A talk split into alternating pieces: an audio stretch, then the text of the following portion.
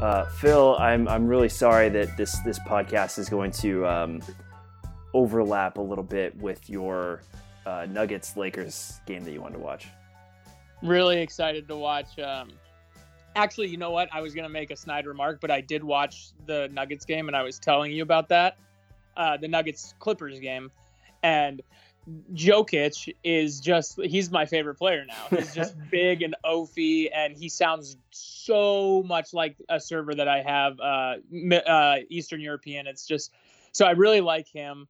Um, let's see on the Lakers you got LeBron and Anthony Davis Mhm. and that's about the extent of the players I know. Well, maybe I'm missing someone. Am I missing someone famous on that team? Uh, Rondo's on that team. Prob- probably. Okay, didn't know that, but I know who Rondo is. Yeah. Um, that's probably the most famous third guy. Kuzma has does, does the name Kuzma ring a bell? Not particularly. Nothing for you. Yeah. No. Uh, that's. I that's- really that's like fine. watching the Nuggets. Mitchell, he's on Utah. Um, who's the other good guy on the Nuggets? uh, Jamal Murray.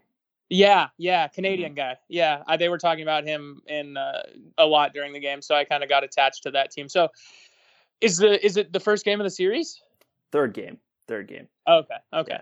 Uh, but uh, but we'll, we'll try and get you out of here so you can catch catch the third quarter. But yeah, the Nugget Nuggets rock. They're probably gonna get swept, but uh, that's that's okay. Uh, wrong sport. We're here to talk baseball. Um, we have kind of some news as a podcast. We are uh, working on some things that you will see and not hear quite yet. But uh, let's just say there's a, there's a new podcast logo coming for this new feed that we're cooking up, and uh, And a new name, and the logo looks great, very sharp. I'm really excited about that. So thank you for getting that done. And we are uh, off yeah. and moving uh, in a lot of ways. So yeah, stay tuned. And I think just a little taste of things to come. I'm gonna at least put my head down, and I know you're probably gonna do the same, because obviously the off season is a little bit less to talk about. But we're gonna try and create some content that might not be provided for us with you know roster transactions and you know games being played every day. So there's not gonna be a ton to talk about performance wise, but I think we'll we'll be able to fill that void. Um, with you know the sort of kind of for me it's more of the fun stuff like the roster construction and the free agent period and all that kind of stuff so i think it i think it should be quite fun yeah, to be less tongue in cheek about what we're talking about here, uh, through through the years of of um, not years, but year plus of of, of doing this uh, with you, Phil, we've we've I think we've we've landed on a pretty good product, um, uh, some raw materials here to work with. Uh, as I am currently podcasting in a situation that includes um, my headphones not working, my microphone not working, uh, and then using a second monitor that is sitting on top of a big cardboard box uh, right now. So this is a very much mom and pop operation, but yeah i Uh, love it it's gritty we'll we'll get it we'll get we'll get bigger but you know for right now it's just me on the iphone and you you on your second rate studio uh, but yeah, the content is really good. Uh, I think I am just the the um, kind of arbiter to to you. You are you are the talented um, prodigy here, and I just I just put your your stuff up on on an RSS feed.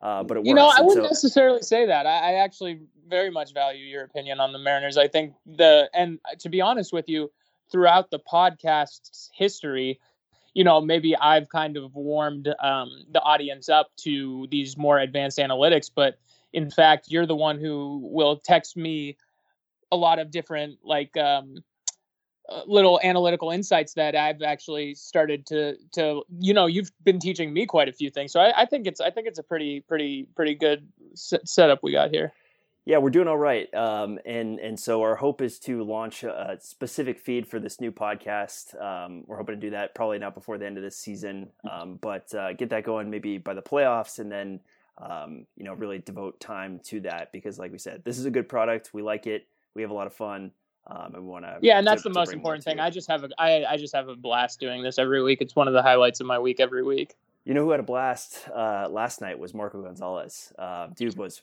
fired up to finally get get a win against the Astros. you Uh, watch him in the post game show I did not know. Was he was looked insane? really upset. He was very upset with uh, something. Uh, he was, you know, how Marco is usually very congenial and jokey Mhm. with the media and stuff. He was very, very sort of angry last night, even after going eight innings, uh, no runs. It was, it was very bizarre to watch. You know, he was very short with the his answer. Somebody asked him, you know, did you, you know, what did you think about Kyle Lewis making that great catch in center field? And he just goes, yeah, it was great. You know, it was very, mm. he hmm. was very short and it was very odd. So I don't know, maybe something's going on with him in his personal life, but it was, it was noticeable. And even the, uh, Brad Adam and, you know, the guys who are more like, um, optimistic about everything with the Mariners, they even mentioned that, you know, Marco not in a great mood tonight. Interesting. Yeah. And, he, and he's at yeah. home in Seattle too, because the last time he was kind of gruff um, was the day after Austin Nola was traded, and he was, I think that was in Oakland. Um, yeah. He, he, said he just wanted to get home. Um, so yeah, who knows? But but either way, good for him. He he had pitched a great start. Maybe he was just bummed that he got taken out um, uh, ahead of the ninth there. He thought he should should have gone nine, but I don't. Yeah, maybe, maybe, that was my thought too. That maybe he was mad that they pulled him. I don't think that's quite a reason to to do exactly what you're saying, but uh, you never know. Um, but we'll we'll talk about Marco a little bit later. Uh, we've got a lot to talk about today.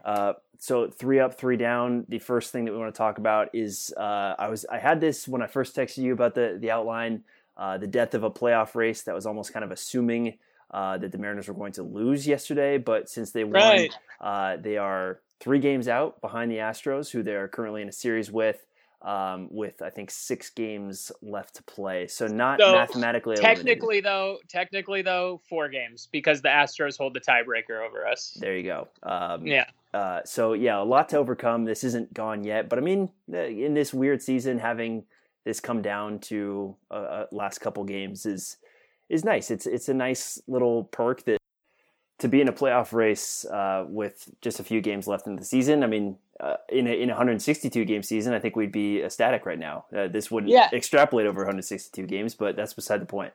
And you know, I'm seeing a lot of uh, hand wringing within the Mariners community about, oh well, this is just such a classic Mariners season. They're not going to make the playoffs, but they're also not going to be bad enough to really get, uh, you know, a top two, top five pick, whatever. A couple things about that baseball, first of all, you get the number one overall pick. All right, have fun seeing him in two and a half years. Mm-hmm. That's just number one right off the bat. It's not like NBA where it's instant gratification. You get to go see, um, you know, uh, LeBron right off the bat. Um, number two, MLB draft far more of a crapshoot than any other draft. There's way less of a chance of even the number one overall uh, pick hitting. You know, we can go back uh, even just a couple years and see Mark Appel. We there's tons, and I mean tons of first round picks, not just only first round picks, but number one overall picks that don't even make it to the major leagues. And number three here, the reason we're not going to be picking in a in a high spot is not because you know we were holding on with you know giving getting these great performances out of aging vets like Nelson Cruz and Robinson Cano and and Mike Zunino and you know James Paxton guys like that, but instead it's because of the fact that our young players are starting to really develop, really compete at a high level, and are starting to play like they are. They're they're playing as though they can win any game on any given day, and I think perfect evidence of that is last night where the Astros looked completely mortal, completely, and that has and even when the Mariners have beat the Astros in the past couple two three years, you always felt it was a little fluky. There was nothing fluky about last night. The Mariners were every bit the better team last night. Mm. Yeah, definitely. And and uh, last night was was kind of the the stay in it um, moment, but uh, it had been anything but that for the last um, five or six games before this little uptick. Uh, the Mariners were a game and a half back of the Astros, sitting at uh, 22 and 24, I believe. Uh, and mm-hmm. then they lost the next five games by a combined score of 30 to 8. So yeah. um, we, we, can call that the uh, the Yacabonis inflection point uh, of the season because that was the second half of the doubleheader after the really fun 6-5 comeback. Uh, and then they started uh, Jimmy Yacabonis, uh, who sounds like just a creative player. Um, and then yeah. Uh, everything kind of went to hell from that, but we're still did, here. Didn't pitch, didn't pitch well. You know, um, they five five five games, thirty runs. That's not going to get it done. But certainly they did not. The bats went cold over that stretch. Eight runs in thirty in five games is, is it's just it's not going to win you anything. So. Mm-hmm playing uh, i think the, the the team has kind of come out of that slump a little bit but uh, certainly playing better now but that was yeah it was certainly a little bit disappointing seeing as we were a game and a half out at this sort of in this sort of weird season. I hoped i hoped we could have had a better performance coming down the stretch. Yeah but i mean in a season where i expected the mariners to win all of you know 14 games i uh, i think that this is already a, a giant success given the, the the the nola trade and the um you know the extra uh, resources that have that have found their way to the Mariners um, as a course of this season. Um, so Vegas had them. Vegas had the Mariners at 21 wins. Um, so obviously they've overperformed expectations. Uh, I, you know, I'm not a huge Vegas guy. Like, oh, I think they're the end all be all.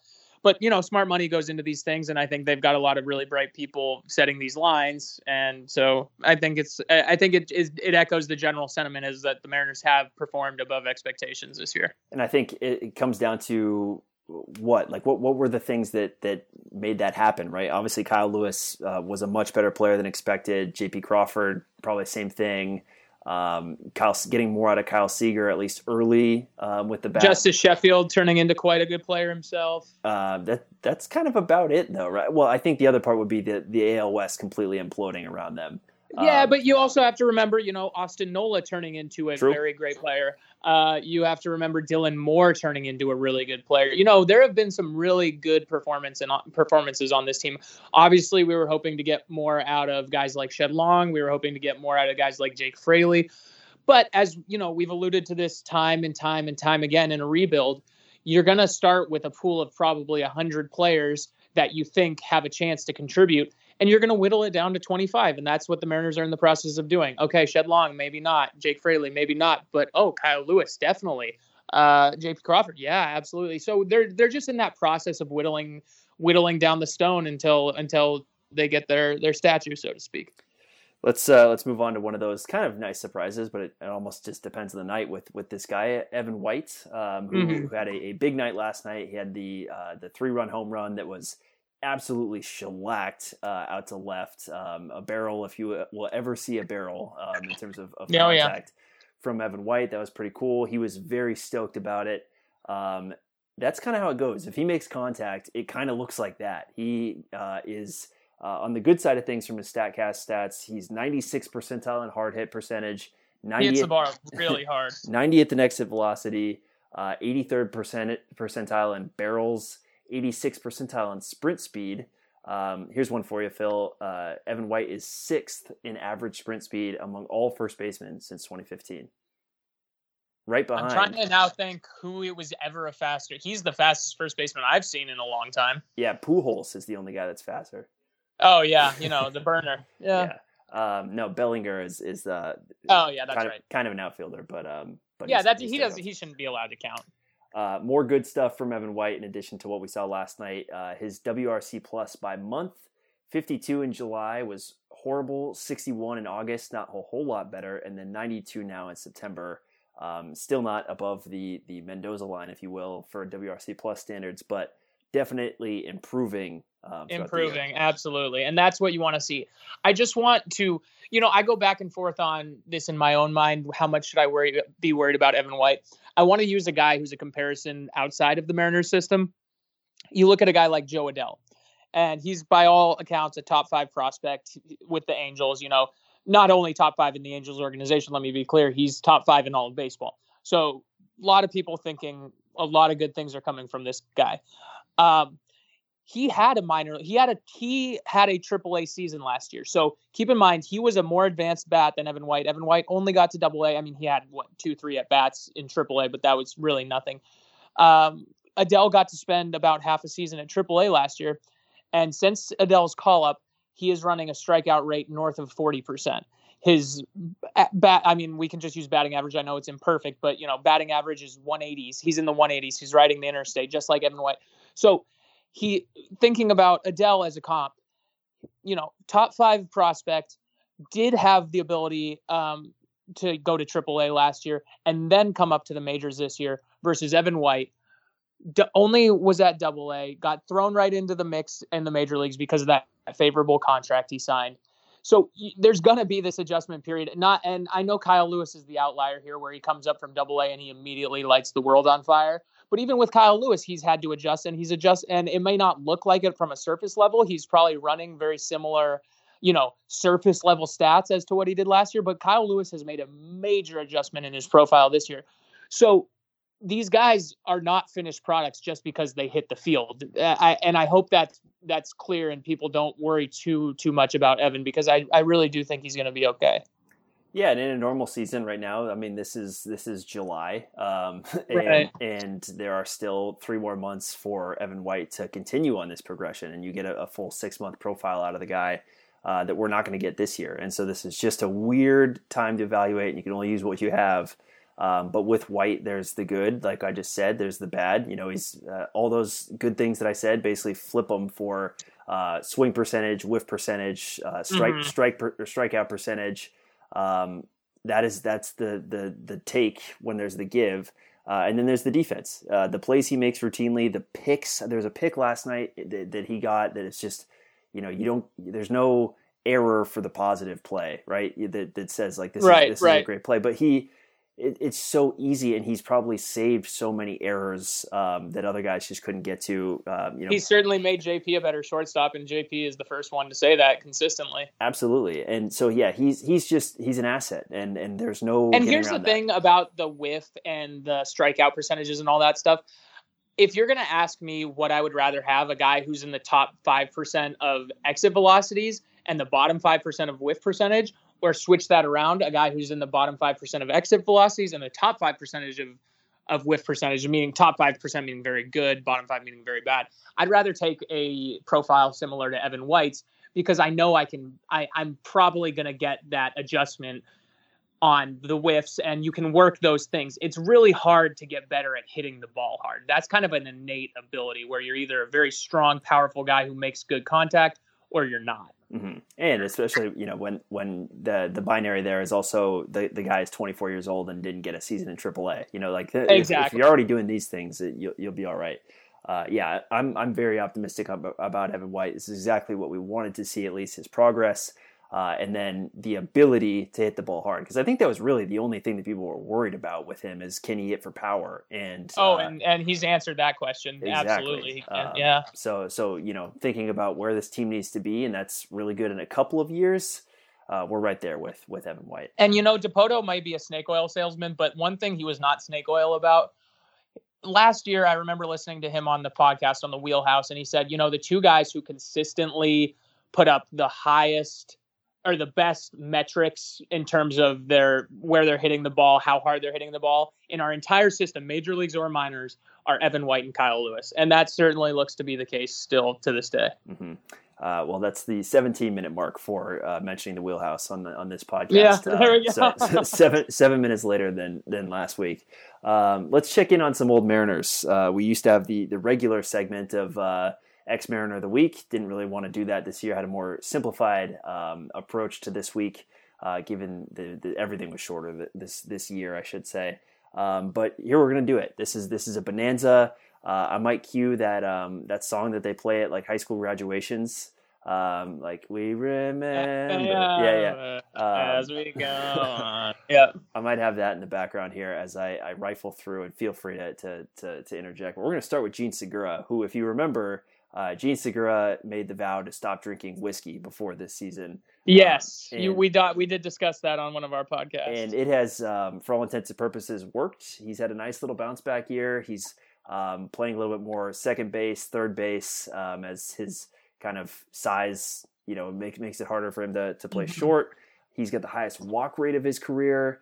Um, and he actually came up uh, today in a Seth Rosenthal piece in the Athletic as they were kind of doing the the um, retrospective on how the Mariners actually were were considering trading uh, Segura and Edwin Diaz to the Phillies uh, for Sixto, right? for a package that would have been Sixto Sanchez and uh, and J.P. Crawford, and so that has worked out. I would have done I would have done the whole thing all over again, just how they did it. Absolutely. Um, Yeah. it, it worked out quite nicely for the M's because uh, they in that scenario you don't get rid of Robinson Cano, um, and uh, everything's a little bit different than it is right now. Probably a lot different because you know Right. Six- Sixto Sanchez is is great, but um, having Kelenic and all the cap flexibility and you know the- And Crawford exactly um, and you know Justin Dunn were pretty down on him for good reason, but you know maybe there's something there still. and you you probably don't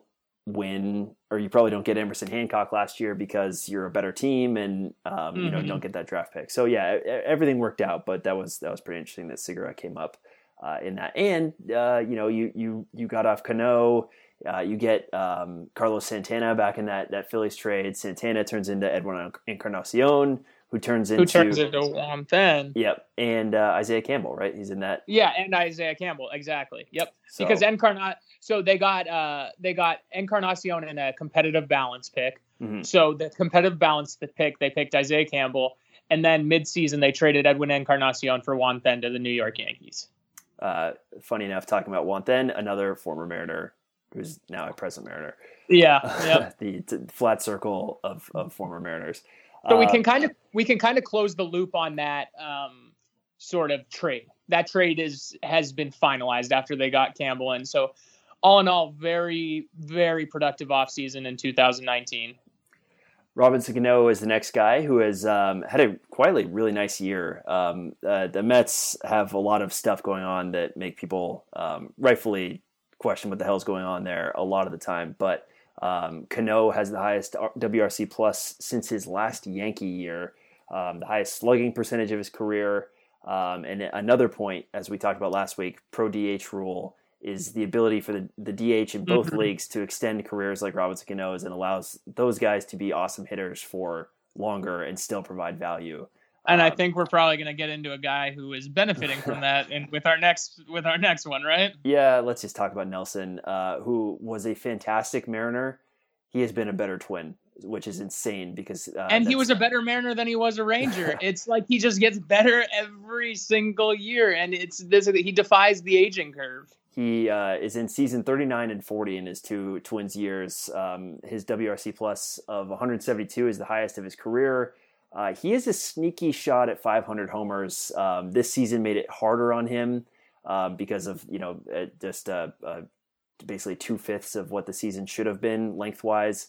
Uh, he needs 83 homers as of as of the time we're talking. Man, to get, to if get he gets to fi- if he gets to 500, you've got to put. Well, no, actually, never mind he's not going in the Hall of Fame because he got I forgot he got, uh, he got popped, popped, for PEDs. So yeah, he, he's automatically out. You know, because if Barry Bonds isn't getting in, no, no, one who gets popped for PEDs is allowed in. That's that's my opinion. Ortiz? If, if, you know that's not fair that Ortiz gets to go in, and why why is he exempt even though he got a, a dirty test? Yeah, I don't know. Well, we'll see. We'll see. Because if if Barry Bonds, the best player probably in the history of the game, is not allowed in the Hall of Fame because of PEDs. Nobody should be allowed in the Hall of Fame because of PEDs. And Barry Bonds uh, had a Hall of Fame career before he ever started taking PEDs. Um, exactly. With, with, the Pirates and, and, with the early Giants there. Uh, yeah, Nelson Cruz is awesome. Uh, he can he can stay around in baseball for as long as he likes. He just takes such good care of himself, so strong, um, and just has mastered um, the at bat. Um, and to think this was once the Refuse to Cruise podcast, Phil.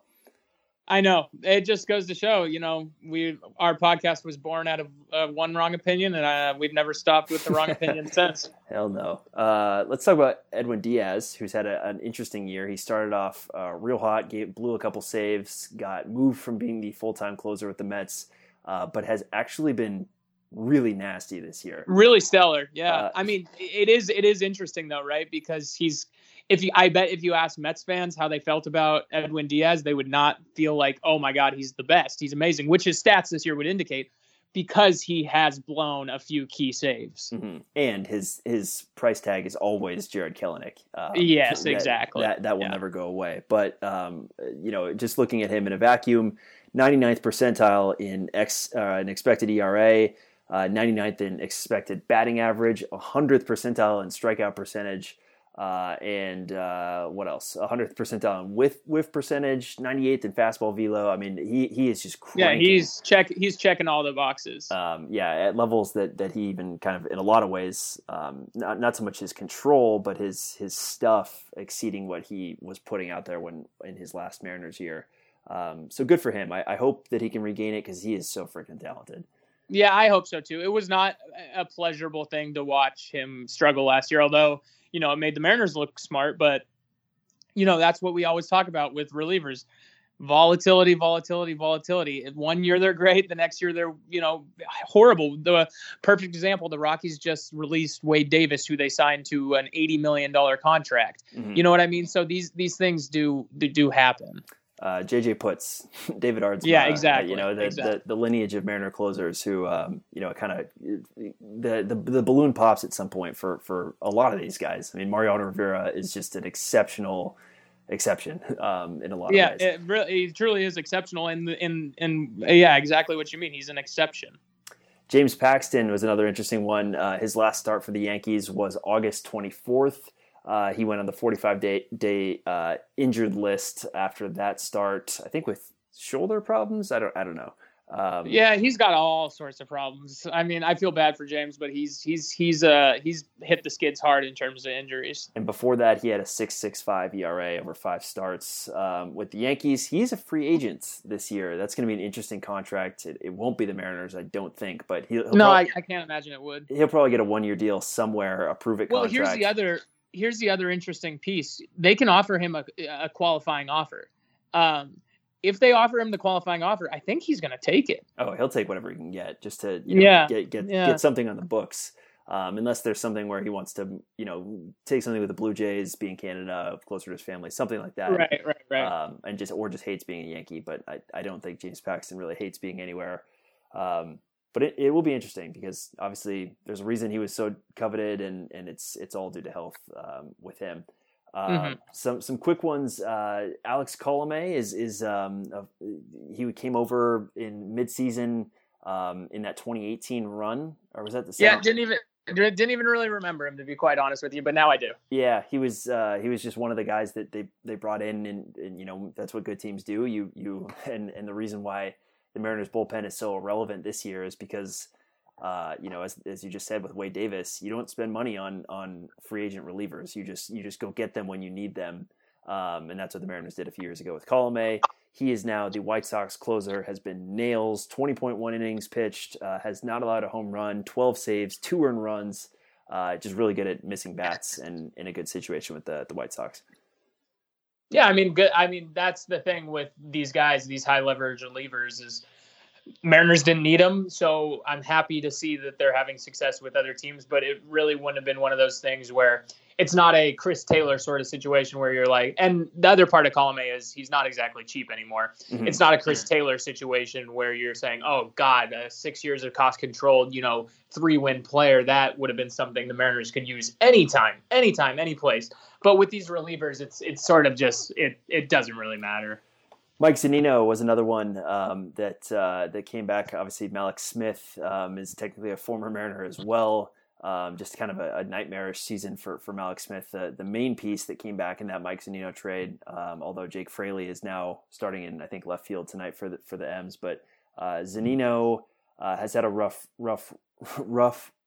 Geez, Louise. Rough career, rough, rough career. run for sure. Um, Yeah. uh, Evan White has a has a strikeout percentage of, of forty point two percent, which is extremely high. Uh, Mike Zunino says, "Hold my beer." Uh, his is forty four point six percent. Uh, it's a gross. I mean, you just can't be a, a successful. Listen, with Evan White, he is doing as well as humanly possible, given his strikeout rate. Because you look at his what you know, you always make the joke ex woe bacon, mhm. the bacon, but his ex woba on contact, meaning what when he does make contact, how how good is he doing? And Evan White is at the very top of the league in terms of that. And even with that, because he strikes out so much, he's still the product you see right now. Now we think those strikeouts are going to come down and, and Evan's going to fix his own problems, but just for context, 40 is untenable. Mike Zunino doing 44% of his uh, at bats ending in strikeouts is is he's going to be out of the league very quickly if that continues. Let's talk about another guy who I, I could have sworn was out of the league um, after the Mariners DFA'd him and then the Blue Jays DFA'd him. Um, would be Daniel Vogelbach, who has found Yeah. a, found a home uh, in Milwaukee. Um, Perfect city for him. it kind of is. Uh, the second half of the year for him, so in the last, I think he's played 28 games. The the last 14 games have been uh, mostly with Milwaukee, if not all with Milwaukee. Has a WRC plus of a buck 87, um, an. OP, OPS of of one 1.077. He's still just 27, and like I said about the DH rule, if he can play DH in either league, that opens up so many more opportunities for him to find a home uh, than if it's just in the AL.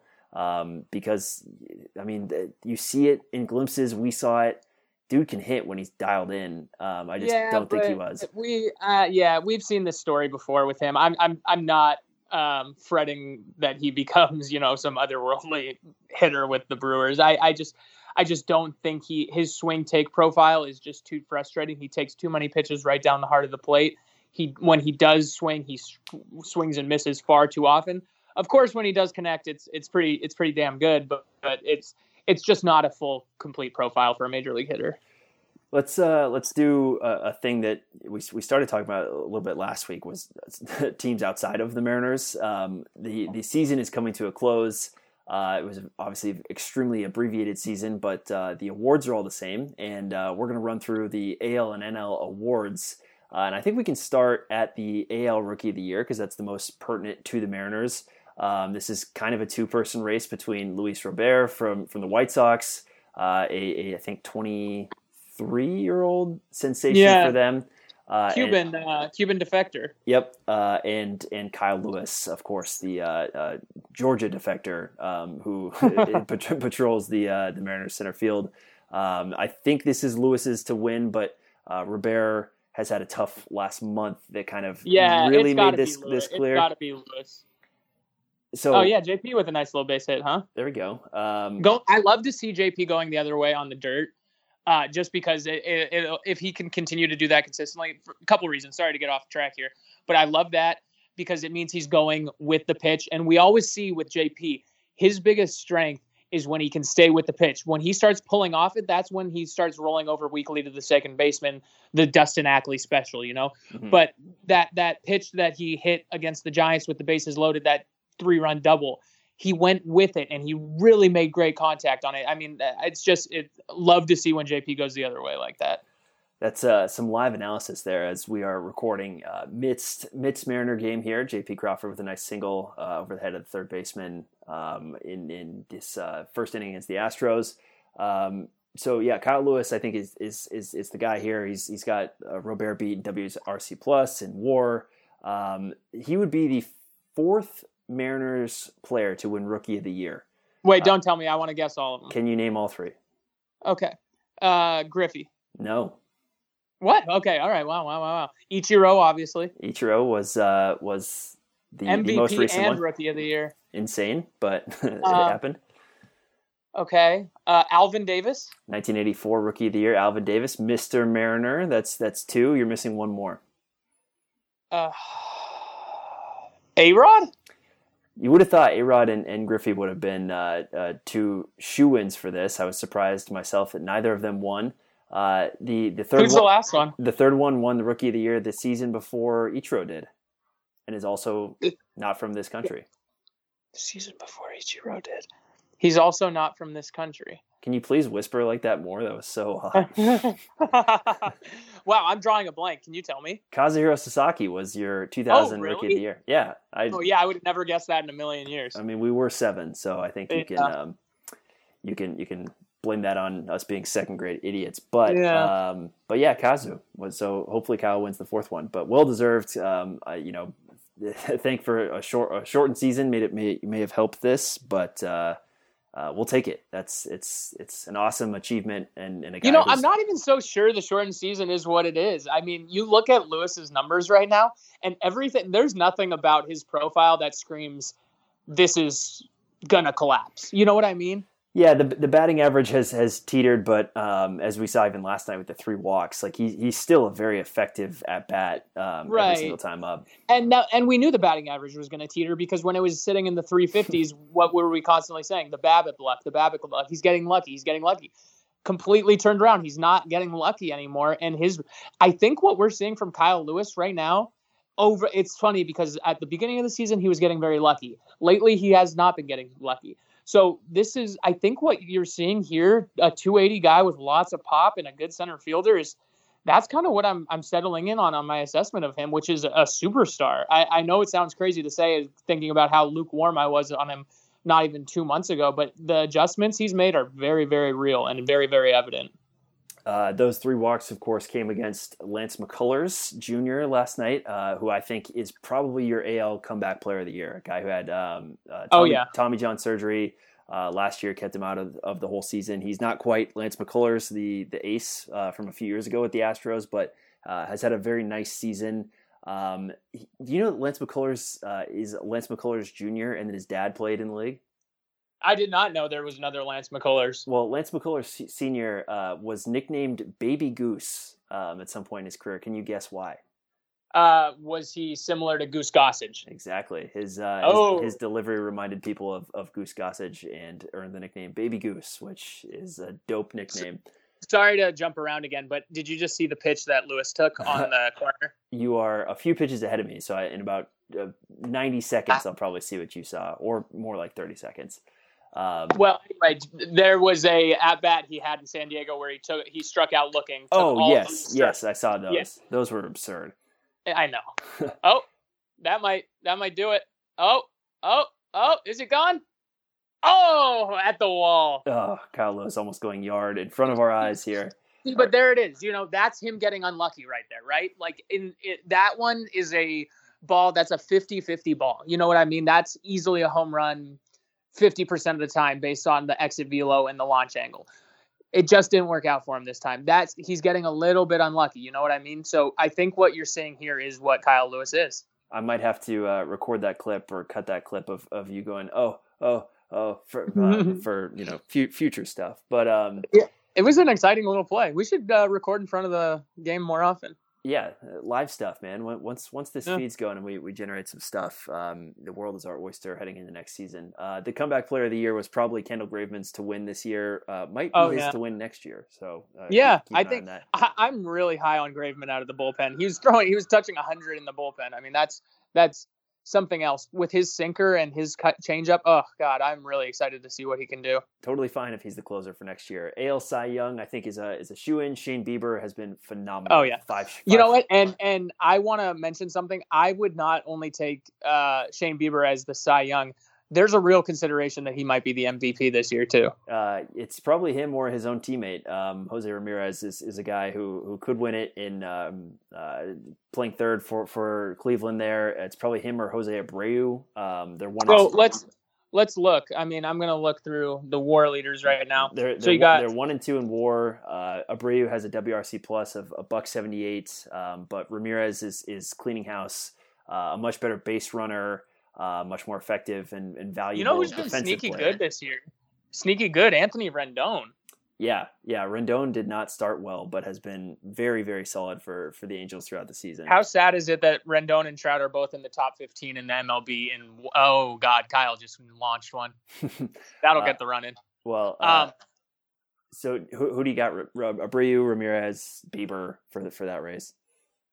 I, I mean, I would like to think it's probably Ramirez, but I, I, I mean, here's the problem. Everyone is so clumped up right now. Like I, I could, I could see there being an argument for Mike Trout all the way down at 13. Mm-hmm. You know what I mean? Just because we only got to see 60 games this season, and you can kind of, if I, here's how I look about WAR. Just because Jose Ramirez is technically the MLB leader in WAR right now, war can still be subject to the same problems every other metric is. Small sample size this and that. So you, I, I would kind of say okay war can be a good starting point here but we have to look a little bit deeper and think i i almost hate i shudder to say this but like let's look at team performance a little bit. Let's see how they're doing in clutch situations things that i would never say before about um, an mvp performance. But because we have such a small sample size it's not like you can just oh well the, his war is higher so he's definitely the be- been the better player this year. You know what i mean? Because this season by and large is about small samples and who can perform well in a small sample. Yeah and i think narratives win awards too and, and that, that yeah. white sox story and, and, similar on the other side to the padres of young team finally coming into their own. They they're, they're fun to watch. I would not be surprised if that if that benefits them a lot uh, in, right. in other awards as well. Uh, AL Manager of the Year, Lou Piniella um, is not going to win this year, but I would uh, love to see him win it. Uh, he won Manager of the Year in both leagues, uh, and there's also been two other active managers who have done that. Uh, the only three guys who have done that: uh, Lou Piniella, and then these two guys. Who are they? That have won it in both leagues. AL or AL and NL Manager of the Year. Okay, I'm gonna go with Joe Maddon. That's one. Give me the year. Give me like the time frame the other guy was active as a as a manager. Uh, well, he's active right now. Um, oh, he- really? uh, yeah. He uh, let's. I'll just. I'll just move move you along here. He did it in Okay. both the AL and NL West. AL and NL West. Why is this not helping me? AL and NL West. Who did it in both the AL and NL West? He used to manage the Mariners.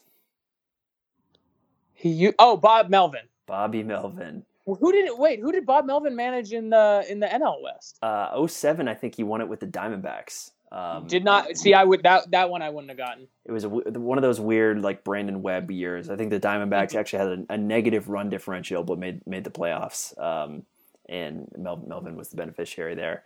Uh, but anyways, I think that the AL manager of the year probably is Rick Renteria, the manager for yeah, the White Sox. That I mean, that one's probably a, a, a lock. He, uh, he And then uh, Ting- Tingler probably for the Padres in uh, in the NL, huh? that's what I've got. Yeah, I mean the, the White Sox winning percentages the last few years 414, 383, 447 up to 630 this year. Uh, uh, fun fact. God, you'd certainly hope the Mariners can make the jump like that, where it's just like one year to the next. You know, a lot of times you see it, the team has to kind of hit 500, spend a year or two at the 500, 520, 530 in there, and then they can make the leap. I really hope the Mariners can do what the White Sox did and just say, we're going right to the top. Well, what the White Sox did is uh, have a bunch of really, really good players. They have uh, six of Yeah. the top 30 uh, hitters in the AL in terms of WAR. Um, yeah, they need team. pitching, though. Um, so yeah, the, the the the roster there, their their batting order is just stacked, um, and uh, they they've reaped the benefits this year. Uh, all right, let's move to the NL. Um, the comeback player of the year is a guy I want to start with first. Uh, do you know who Daniel? Can I give you mine first? Uh, yeah, please. Wil Myers. Wil Myers has, has been fantastic. Um, another That another I former M's that, trade trade candidate, right?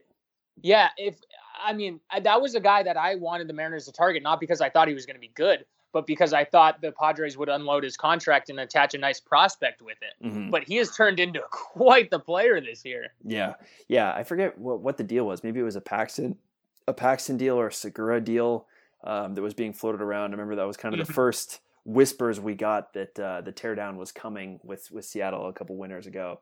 Um, my my uh, Myers is great. He's he's certainly I think if this was just about raw performance among eligible guys here, I would give it to Myers. But in terms of story, here's one that I learned about this morning.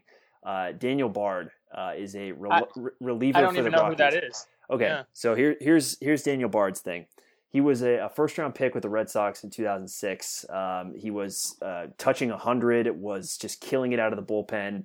Um, and then he got the yips, and he got the yips so oh, bad Oh, really? He was a Yips guy. he uh, was absolutely just couldn't locate whatsoever. Um, I think by by 2009, it was just completely unraveling. Um, bounced around with the Cubs, uh, with the Diamondbacks, just couldn't stick anywhere.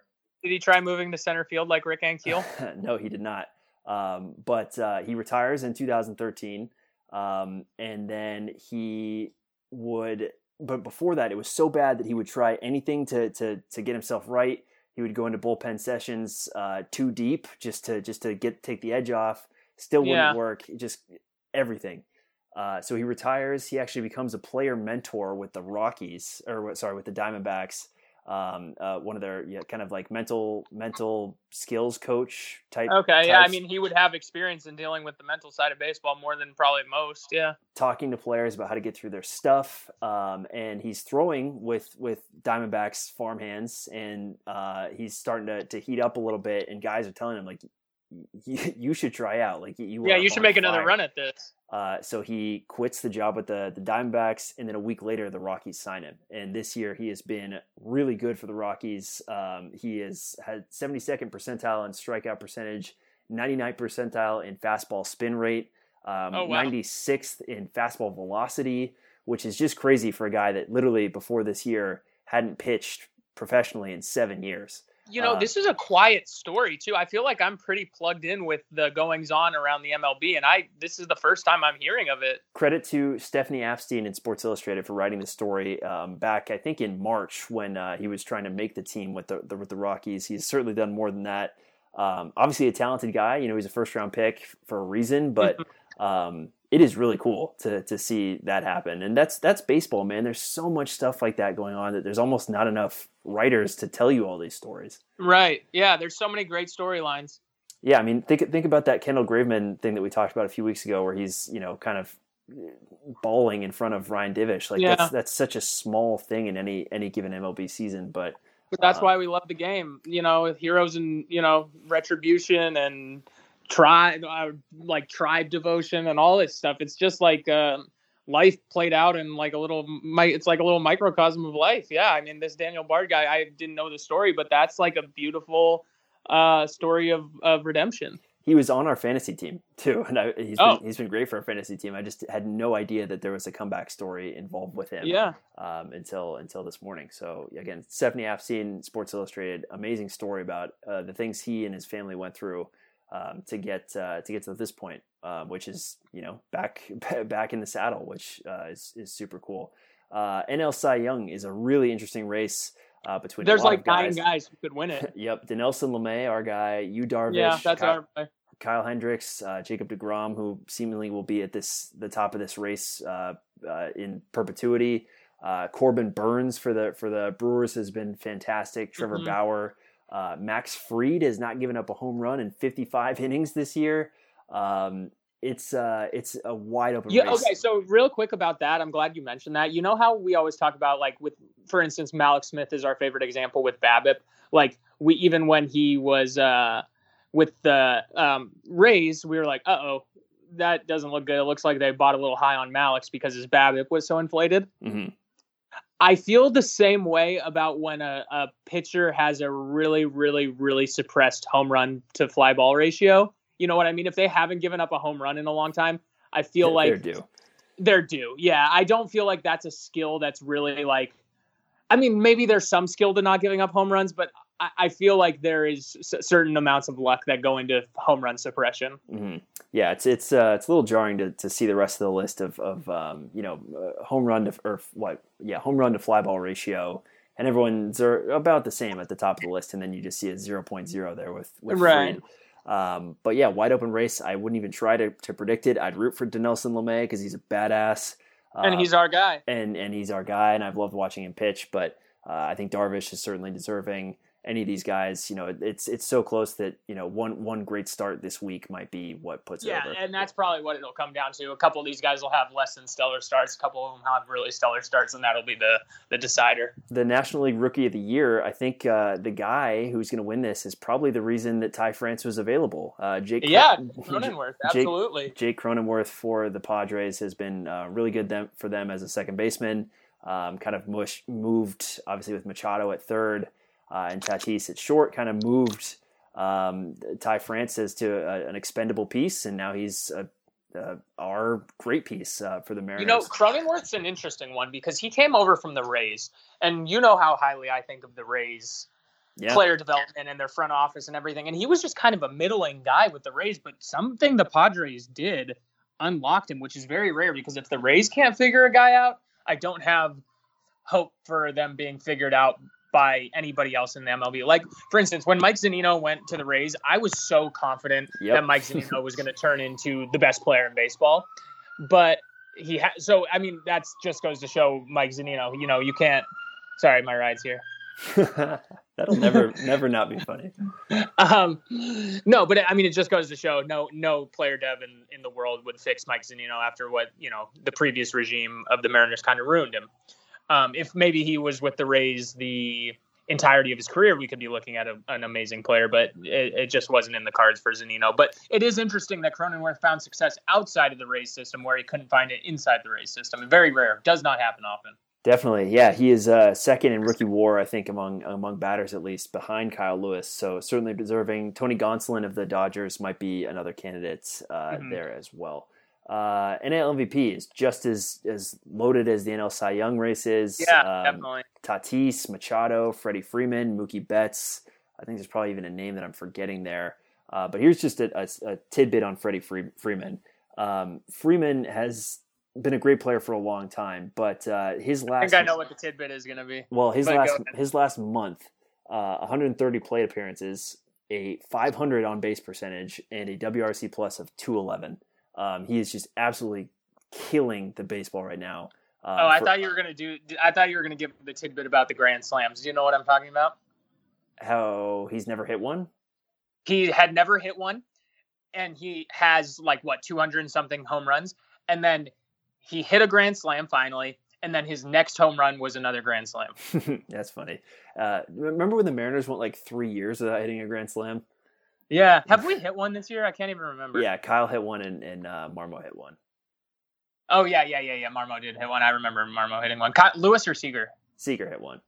Seager hit one. Okay. Kyle Lewis uh, saved one though, so that I do remember that. That was a, such a fun game, net, and then we followed it up by Jimmy Yacabonis. Uh, yeah, net three grand slams, I guess, for for the Mariners this year. Uh, yeah, uh, any of those guys could win it. Wouldn't be surprised. Machado might be the guy. Mookie might be the guy. This is another, you know, there's another 15 at bats left on the plate for all these guys. Uh, whatever they do with it might be the um, the differentiator here. Right. Uh, manager there, you mentioned him earlier, AJ Tingler, his first year manager for the Padres. I think uh, is probably going to win this for very similar reasons that uh, that Rick Renteria is going to win it with the White Sox. Kind of just a right place, right time thing. Obviously, you know, I, I'm dubious of how much. Sorry, can we uh, pause really quick? Not the podcast, but uh, talking because I want to break down this Fraley at bat. I want to see what we see here because he has been really bad, and I want to see if anything at the alternate site has has changed anything about the way he's approached anything in his swing.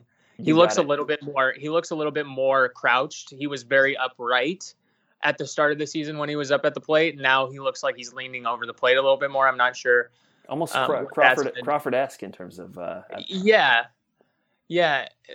I I want to look where he's striding all these things. Maybe uh, a, a, new tat on the right forearm as, as well. Yeah, he, I mean, for a guy who's so conservative and maybe rubbing. Um, I don't know. I don't want to get into that speculation, but you know, rubbing his teammates the wrong way because of all the social unrest, he's certainly got a lot of tattoos. Wait, did that happen? Is is Fraley a, a uh, like COVID truther or what? Uh, no, he. If you look at his Instagram, a lot of his stuff is very conservative leaning, and I don't want to conflate conservatives with uh, not sure. um, supporting, you know, societal issues. But uh, I think he has sort of rubbed his teammates the wrong way.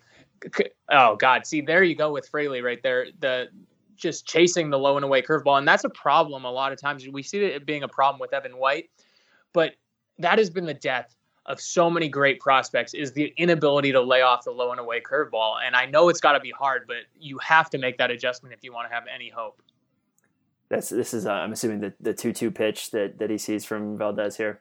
Oh, I keep forgetting you're behind me. Uh yes, I just saw it. That was horrible. that was horrible. A, a, one hopper well away from the plate. Um, that that Fraley just just yeah, I mean his his his career trajectory has been really disappointing to watch. Like last year, you thought this guy could be a potential everyday left fielder, and now I'm not so sure he could even make the roster as a fourth outfielder fringe guy. He looks lost. He was he was torching uh, double and triple A last year before he finally made it up, and then didn't really show much. Got hurt, and then it was you know you're kind of willing to write that off, and then it has been just abysmal. He did, yeah, get, and and I just want to mention that's you know Taylor Trammell and Jarred Kelenic. We've we've mentioned this in the past, but you know, a lot of these guys they're they're just they're not going to work out, and I I really hope people don't sour on the plan if they see uh, Trammell come up and and and turn out to be kind of a pumpkin because it happens all the time, mm. and it's and that's why you build this depth, and that's why the Dodgers are the Dodgers because it happens to the Dodgers too. It's looking like it might be. I mean, it's too early to tell, but it looks like it might be happening to Gavin Lux. Sure. Um, but the Dodgers, that's why they're the Dodgers because if Gavin Lux doesn't work out, they have three guys right behind him, you know, who and one of them will work out. Mm-hmm. Yeah, and for for every Gavin Lux, there's uh, a a prospect that you know was not thought highly of, didn't have that same pedigree, but you you you turn them above their circumstances, and now they're a rotational player for you. And, and that's where we come in with Kyle Lewis. You know, true. That's I mean, perfect example. Yeah, uh, that's uh, that's it for the awards. I think that was that was a robust segment, and we handled that well. Um, I, I, don't know if we made uh, definitive picks in a, in a lot of those places, but um, certainly at least got people familiar with the names. And let's hope Daniel Bard wins it for the NL because that's yeah, just yeah, such a good story. Uh, although Wil Myers has been crushing, uh, as has every Padre.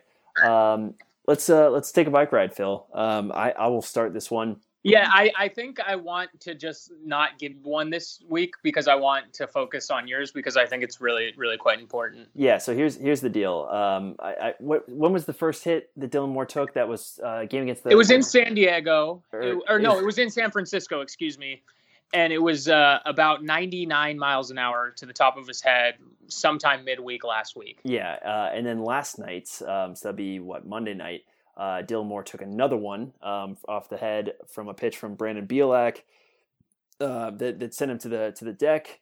Uh, and then as he's he's getting evaluated and talked to by by the the Mariners trainers, um, you hear from Aaron Goldsmith, who has been on this podcast and I think is is objectively one of the absolute best voices in baseball, and I think we are extremely lucky as a fan base to have him. Uh, but you heard from him say something that is totally unco- or totally common from uh, from broadcasters in that moment of not really knowing what to say uh, and saying, I think, along the lines of, um, "We know one thing, and, and nothing is going to stop Dylan Moore from from get from playing." Um, Dylan Moore today. Yeah, was, and you know, I think that is a that's a well-intentioned statement. Sure. You know, like, oh, he's a tough guy, tough, but it, it, it does actually do a lot of harm in terms of, um, like, because you know and obviously you have so much more expertise because of your job but to me head injuries are obviously the least apparent and least mm-hmm. visible injury. If you break your ankle on the field you can't walk. If you get a concussion you may look okay and you may even be able to pretend like you know what's going on and maybe even get back into the game. So people are like if somebody breaks their ankle of course you can't play. You can't walk. But it's got to be treated and and that's just an ankle. We're talking about somebody's brain here so it's got to be treated even more severely than that. Yeah uh, exactly and and goldsmith saying that is like i said not not uncommon. You you hear broadcasters try and make this point all the time especially as they're trying to fill air when they don't quite know what happened to dylan moore. Dylan moore today was was it was announced that he is uh, going to be held out for the rest of the season getting put on the seven day concussion injured list. Um, both you know it sucks that Dylan Moore this is this is happening to him uh, for all intents and purposes he should recover. This will end his season. He'll have a long time to recover from this um, which is a good thing. Uh, but more on the Goldsmith point of just like in general it's it's just a totally different thing. Like you said I mean a broken ankle is one thing. A, a, a concussion is a functional injury to the way that you're thinking behaving uh, feeling and you're not going to know that from how a person looks per se. Um, and, and, yeah, to, and, to conflate that with toughness about, is oh, is is just it's damaging because you know there's there's the kid who says I you know Dylan Moore's great. Dylan Moore's my favorite player. Uh, and when I take a hit to the head, you know, I'm going to think that the only recourse for continuing to play is is through toughness, uh, right. not just treating the injury as it as it should. And, and, let me talk about this from a selfish perspective, from a Mariners centric yeah. perspective why in the world Dylan Moore is one of your best assets as a player, as a contract, as everything. He is one of your best assets. And you talked to me and right before this podcast about how batting averages tend to plummet directly after a concussion. Mm-hmm. So not even just about that, but it, we have seen a concussion ruin a baseball career. We've seen it with Joe Mauer. We saw it with Justin Morneau. Coincidentally, it's two twins, but still, baseball is one of those games where you need laser focus. Your brain has to make these uh, snap decisions in less than a tenth of a second. Why? I would if if you were to tell me, I you can choose between your favorite player having a concussion or break or tearing his ACL that would be a tough a, concussion in baseball i mean a concussion is no joke anytime but a concussion in baseball can have real real bad effects on the player's performance too so just a really stupid thing i think for the mariners to do to leave him out there even after mm-hmm. the first time he got it um, and, obviously the second time they left him in the game and then the next day they put him on the the il uh, or you know the concussion list or whatever they call it for head injuries um, so so really just not at all uh, a, a smart managing of the situation and and pretty disappointing quite frankly yeah totally i mean you, you said it very well there um, it's it's upsetting for from the uh, the Mariners training staff letting that happen, but you know that that that can happen, right? Symptoms don't necessarily have to manifest uh, immediately after a concussion. Uh, Dylan Moore might have felt that he was fine Uh, and then you know he gets the shower after the game and, and is, is feeling woozy, and that's when when things come up. Or or this morning he feels nauseous, and that's when when things start. So it's hard to tell with those things, but the one thing you can control is how you talk about a potential concussion. Um, and that was mishandled uh, by by Mr. Goldsmith. But uh, still the best. I love him, but just have to point that out. I would be remiss if I if I didn't. Um, and let's hope uh, Dylan Moore makes a full recovery. And I also want to say uh, do you remember what happened to Jake Fraley in, in spring training this year? No, I don't. Well, remember he took the big hit on his head um, from, from. Oh, that's a, yeah, yeah, yeah, yeah, yeah. From a pitch, and he wasn't wasn't diagnosed with a concussion, to my knowledge. But um, you know, the the potential could for explain that is, some of it is yeah. possible. Um, and you know, it's it's conjecture, it's speculation, but it's the type of thing that's like you know, if that went untreated, and we're talking about Jake Fraley, oh, what a disappointment. And meanwhile, he's hiding symptoms, hypothetically, uh, for a long time that that led him to this boy, that's a whole different perspective. Yeah, and it would be, and that would be a complete failure on the Mariners training staff. You know, that would be that's a fireable offense, not even just from a health health and safety standpoint, but again, a cost controlled asset that could be really good. You just ruined uh, not maybe not only a season, but maybe a career. Uh, again, this is all conjecture. Mm-hmm. We don't know what's going on there, but but again, it it's just worth reiterating how much more seriously baseball needs to take concussions yeah. than they currently do. And it's a snake chasing its tail too, because a guy like Fraley could have been, you know, he could have been the beneficiary, the recipient of a message similar to what you know we heard last night of, you know, Dylan Moore's toughing it out, and so when he gets hit in the head, uh, he's toughing it out. He's ignoring his symptoms. He's not telling people about right. his symptoms, and uh, then we're in this situation over again. Again, speculation. It's just playing out that hypothetical of here's how these things uh, go hand in hand between how they're messaged and how uh, how they play out when when athletes suffer from them. Uh, to a lighter topic, Yellow Hydro uh, of this week. Unless you have another another bike ride to give out. No, I have a Yellow Hydro though. Let's do it. All right, hear me out. The Los Angeles Angels of Anaheim, uh, and I'll tell that? you why. Because they are. It looks like for, for, from every indication that we're getting right now, it looks like they're moving on from Billy Eppler, which is their, their current GM, and you know, fair or not fair, that's kind of what it is. You have Mike Trout on your team, and you haven't been to the playoffs in five years. You're you're not going to get another contract. You know what I mean? Mm-hmm. But here's where the yellow hydro comes in. They are going to looking. It's looking this way. It's not for certain yet, but it's looking like they're going to hire your your um, homeland's uh, favorite GM, Dave Dombrowski, who brought ah, the Red ah, Sox yes. a, a World Series. But man, what a bad hire! That guy is brought in for one purpose and one purpose only: gut the farm system, get me a, a World Series right now. And now we're seeing in Boston exactly what Dombrowski left behind. Yeah, uh, Dave Dombrowski is is uh, kind of a, a, a, interesting figure. He gutted uh, Detroit, got them to you know really high highs, and then now they're coming out of those right now. Uh, and then you know Boston, it kind of messed it up so bad that they had to trade Mookie Betts, which you never yeah. want to do. Um, so yeah, interesting, interesting guy. Is is that official? That that the, the it's, it's not official, but it, it's it's not just rumor at this point. There is very real interest. Well, I mean, for for an organization that's already made uh, such signings as the Josh Hamilton, uh, Pujols, um, you know, even even Vernon Wells, yeah, exactly. They, they've Gary Matthews Jr. They they've done this over and over and made these short term signings to try and or long term signings with a lot of money to try. And you and kind of feel wins. bad for them you feel bad for them because like at the same time they have Mike Trout. They can't break it down right now. Mm-hmm. They have to try and win with Mike Trout, but there's just it's just been mismanaged so poorly that they're kind of in a really bad situation because they don't really have anything coming up to support them. They're maxed out on their payroll. I, I don't see where you go from here, really. Yeah, in a lot of ways, Dombrowski might be the perfect guy to try and just get Mike Trout to an ALCS. Um, but uh-huh. uh, you really get one shot with with with him, and and uh, so yeah, interesting. I'll, have to, to see that play out, and and I'll text my uh, Red Sox friend right now and, and see what he would think or what his message would be to any fan base uh, thinking about hiring Dave Dombrowski. Um, my yellow hydro was to Amir Garrett, who has long been really cool, uh, but last night before the final strikeout of the game, uh, he uh, you can see his his face. Um, as he's kind of in in his in the stretch, looking over to first, and he just whispers, to himself, "I'm a bad motherfucker," uh, and then just thro- throws a delicious slider to, uh, to, to to end the game. Uh, he is really cool. He had an awesome interview the other day. Um, yeah, baseball needs personalities like that. Oh, I mean, it's trite to say at this point, but like baseball needs more of that.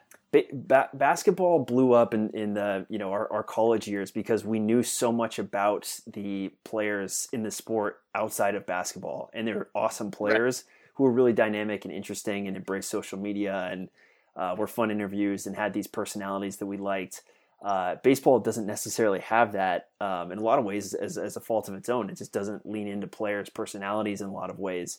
Uh, but then the microphone pans to Marco Gonzalez and he's giving shit to uh, to Aaron Goldsmith, and you're like, I want to hear more from this guy. This is this right, is a, right. A, those on-field interviews have been really good this year. You want to hear those. That's the type of things they need to continue on into next year. Totally. You know, the pitcher, the pitcher on the off day giving the interview, the the guy mic'd up in center field. You know, stuff like that.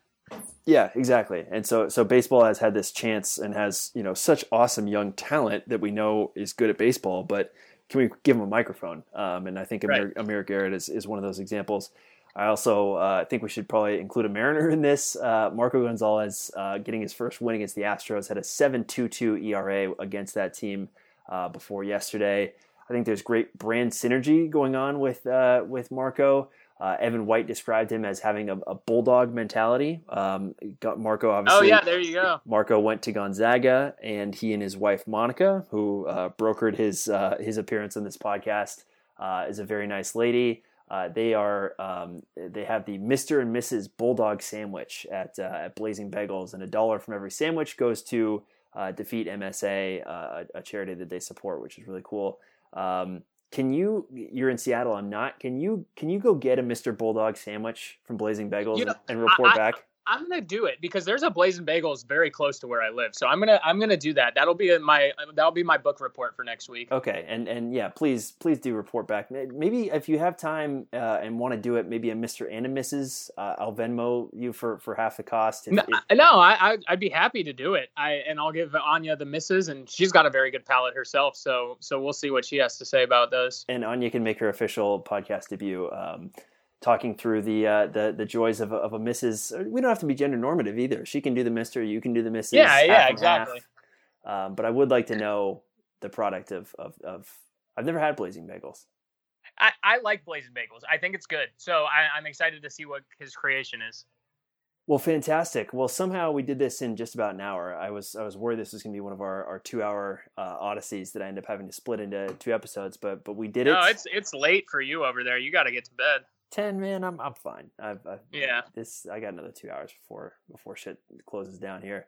Uh, well, thank you, Phil. This this was excellent. Um, again, more more developments coming soon uh, on on this feed front. Um, we'll let you know when we migrate to our own feed uh, with a new new name. Yeah, I'm really new, excited. New logo. I, I, think I think it's our uh, launching off. This has been a great thing for you to let allow me to be on your personal sort of feed, but it's going to be really fun when we can we can both take you know because technically right now I'm still the guest, so it'll be True. nice when I'm no longer the guest. Yeah, uh, and uh, and so I, I, can't wait for that. Uh, Phil, thank you very much. Uh, we'll be in touch. Go M's, fun season. Um, we'll we'll do like an M's wrap up thing probably next week or, or the week after. But uh, enjoy those those bagels.